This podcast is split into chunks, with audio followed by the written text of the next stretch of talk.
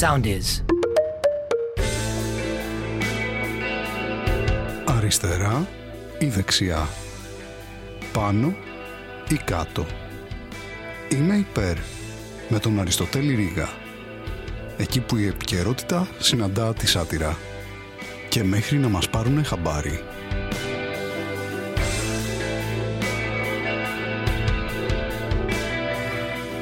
Γεια σας φίλες και φίλοι, επειδή πολλή κουβέντα έχει ανοίξει τελευταία με την πρόσφατη ερώτηση της ε, Ολλανδής δημοσιογράφου στον Πρωθυπουργό, θα ήθελα να το συζητήσουμε λίγο το θέμα περισσότερο αν θέλετε κι εσείς. Καταρχάς να ξεκαθαρίσω ότι είμαι υπέρ. Είμαι υπέρ γενικά των ερωτήσεων αλλά και των συγκεκριμένων ερωτήσεων και είμαι ακόμα πιο πολύ υπέρ των συγκεκριμένων απαντήσεων.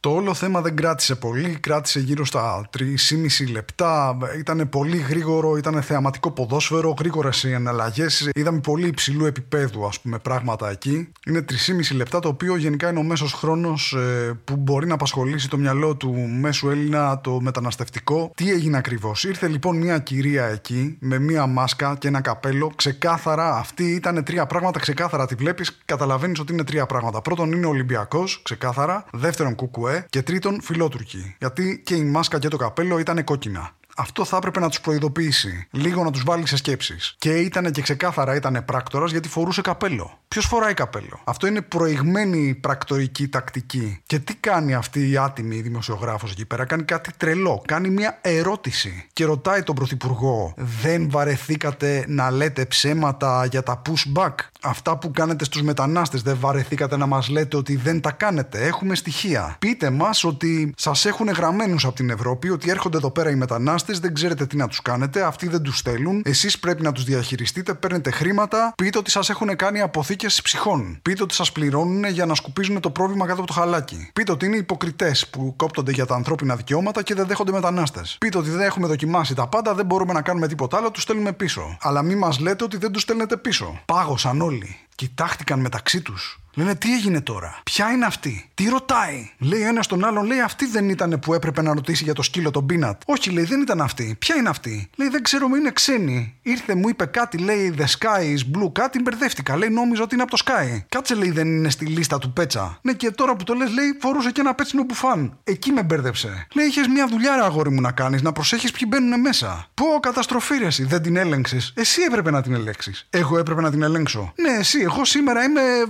βαξεβανοφύλακα. Προσέχω μην μπουν άνθρωποι που, είναι, που δεν είναι μες στη λίστα, ρε κολόβισμα. Τρεις είναι. Αυτή ήταν η δουλειά σου σήμερα. Έπρεπε να τη ζεκάρεις. Πάει και κάνει τέτοιες ερωτήσεις τώρα. Αλλά πάλι καλά είπανε που ρώτησε για τους πρόσφυγες. Ποιος νοιάζεται για τους πρόσφυγες; Θα μπορούσε να κάνει άλλες ερωτήσεις. Να ρωτήσει, ας πούμε, ξέρω εγώ, τι γίνεται με αυτό το καράβι εκεί που έχει μείνει και δεν ξέρουμε ποιανού είναι και εξαφανίζονται οι μάρτυρες, ας πούμε. Θα μπορούσε να ρωτήσει για την διαχείριση της πανδημίας. Θα μπορούσε να ρωτήσει για το ψευδές ποθενέσχες. Θα μπορούσε να ρωτήσει για την κόρη του Πρωθυπουργού που την προσέλαβαν σε ένα φαντ που αγόρασε την εθνική ασφαλιστική. Πάλι φτηνά τη γλιτώσαμε. Καλά για τον Καραϊβάς δεν της έχει πει κανένας τίποτα. Ποιος την Καραϊβάζει στη θέση της; Και τι γίνεται μετά την ερώτηση λοιπόν ο Πρωθυπουργός, εκεί μετά παίζει μπαλάρα, ας πούμε. Κάνει το πρώτο το ανοίγει, γουρλώνει το μάτι και μετά το ανοιγοκλίνει. Αυτό το.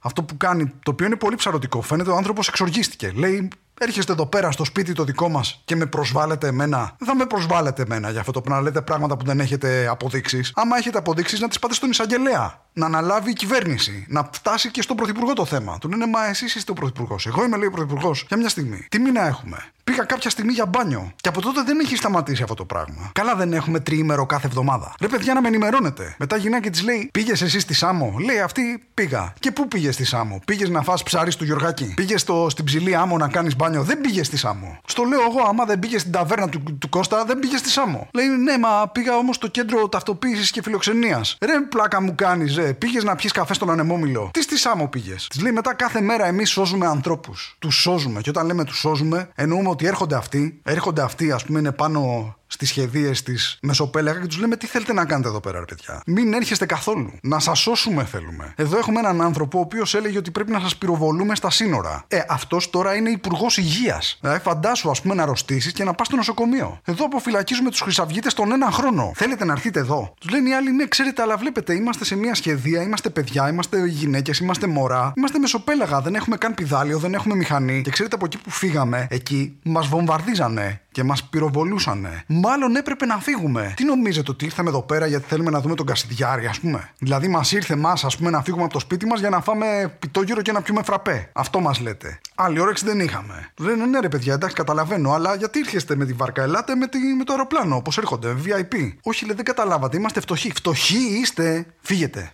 Έχουμε τέτοιους, δεν θέλουμε. Δεν θέλουμε φτωχούς, δεν θέλουμε. Και έτσι λοιπόν τους στέλνουμε πίσω. Να μην σας πω ότι κάνουμε και το άλλο. Ότι αν αυτοί παραδόξως στάσουν σε καμιά στεριά, τους παίρνουμε πάλι και τους ξαναβάζουμε στη βάρκα. Και τους ξαναπάμε μεσοπέλαγα. Μη σας το πω. Χάρη τους κάνουμε. Έχει κολλήσει Τετάρτη απόγευμα στην Κυφυσίας να δεις τι γίνεται. Δηλαδή και στη χειρότερη περίπτωση ε, είσαι εκεί στη βάρκα και πνίγεσαι. Δηλαδή σταματάς να υποφέρεις. Αν δεν είναι αυτό ανθρωπισμός, ας πούμε, δεν ξέρω τι είναι. Το αντίθετο. Της λέει μετά: Έχετε πάει να δείτε τα υπερσύγχρονα στρατόπεδα συγκέντρωσης, εννοώ, εννοώ κέντρα φιλοξενίας που έχουμε. Στη Μυτιλίνη, για παράδειγμα, εκεί έχουμε ένα χώρο που ζουν 20.000 άνθρωποι σε σκηνές και κοντέινερ.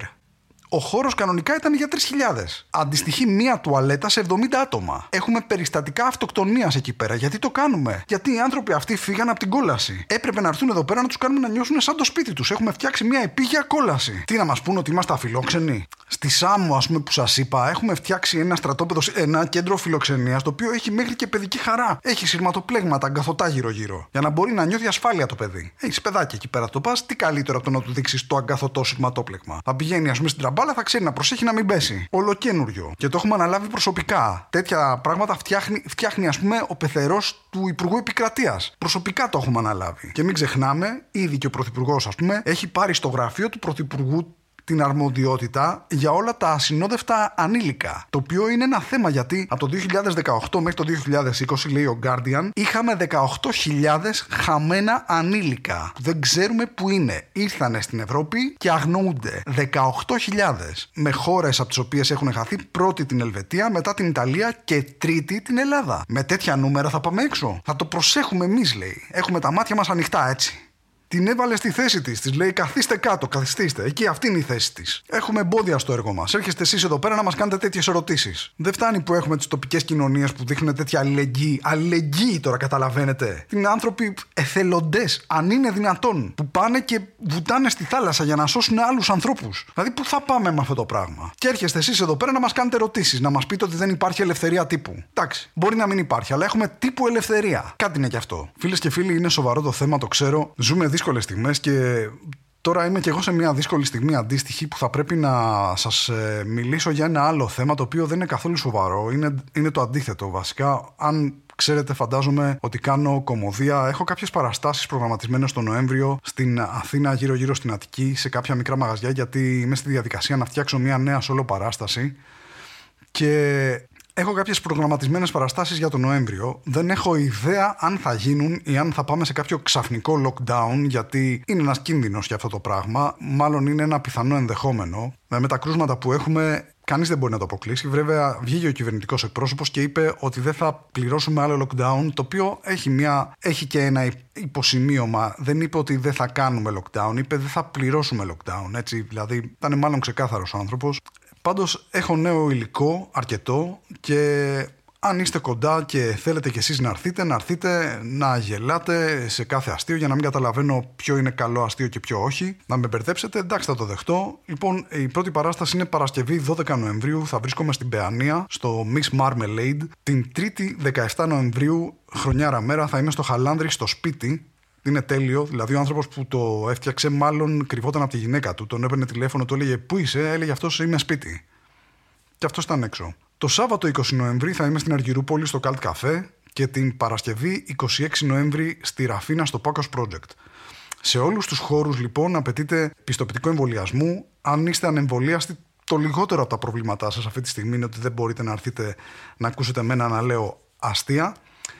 Και εντάξει, θα κάνω και κάτι για εσά, γιατί το Δεκέμβρη θα ανέβει λογικά το τουρλού, η δεύτερη σόλο παράστασή μου, την οποία μαγνητοσκόπησα με τους G-Spot τον Οκτώβριο. Το Δεκέμβρη λογικά θα έχει τελειώσει και το μοντάζ και θα είναι τέλεια. Δηλαδή, αν είναι κοντά σε αυτό που ζήσαμε όλοι εκείνο το βράδυ, θα είναι εξαιρετικά. Οπότε υπομονή μέχρι τότε και καλή δύναμη. Είμαι υπέρ. Ακολουθήστε μας στο Soundees, στο Spotify, στο Apple Podcasts και στο Google Podcasts.